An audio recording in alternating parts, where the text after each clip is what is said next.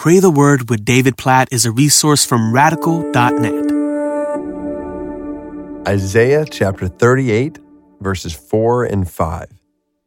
Then the word of the Lord came to Isaiah. Go and say to Hezekiah, Thus says the Lord, the God of David your father, I have heard your prayer. I have seen your tears. Behold, I will add fifteen years to your life. What a testimony to the power and potential of prayer to God.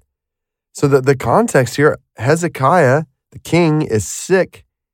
Verse one of chapter thirty-eight says he's at the point of death, and so he prays for God to save him from death, to give him more life. And God comes to him and says, I've heard your prayer.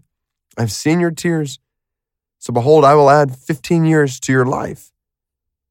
So there's a lot of things we could discuss here based on Isaiah chapter thirty-eight, but one of the things that's crystal clear is that God does respond to our prayers, that God hears our prayers and he answers our prayers. Like, prayer really matters. Now, the struggle is there are some times when we might pray like this. I think about times in my life and friends and my family members' lives where we've prayed for healing, we've prayed for more life for people, and God has not given it. We've prayed with tears for more life, and God has not given more life. And so there are, without question, circumstances, I would say oftentimes circumstances, where we might pray things and God might not answer in this way. But the whole picture we see all over Scripture is that we should pray, must pray with confidence, one, that God is always hearing us, and two, with confidence that our prayers do matter, that God does respond to our prayers, that our prayers affect things in this world, in our life, in the lives of those around us. And yes, things may not always happen the way we would like for them to happen or exactly as we ask, but this is where, in light of all we're seeing in Isaiah, we trust in God. We trust in the goodness of God.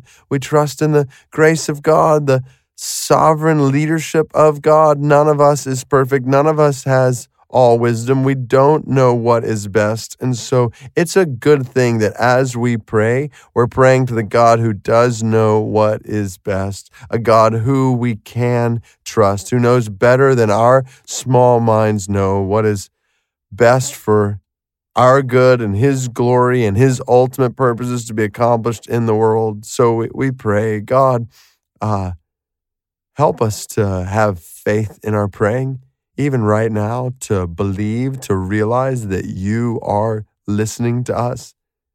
Oh, what an awesome thought. Oh God, we're not just saying some words and we're not just speaking out in the thin air. Like, we are right now talking to you, the God of the universe, that you hear us and that you will answer our prayers, that none of our prayers ultimately are in vain. And so, God, as we pray for things in our lives today, as we pray for things in for other people's lives today, help us to have faith in our praying that you hear and you will answer according to your wisdom. And we praise you for that wisdom, God. We confess we don't always understand why you answer certain prayers the way we have asked and why you don't answer other prayers the ways we've asked, even with tears. But God, we pray that you would help us to trust in you.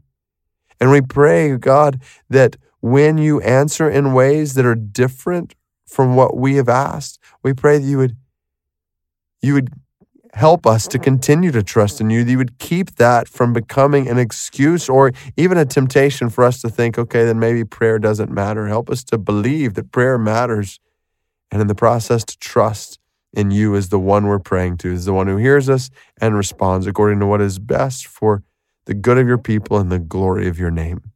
We praise you. We praise you for this privilege of prayer. In Jesus' name, amen.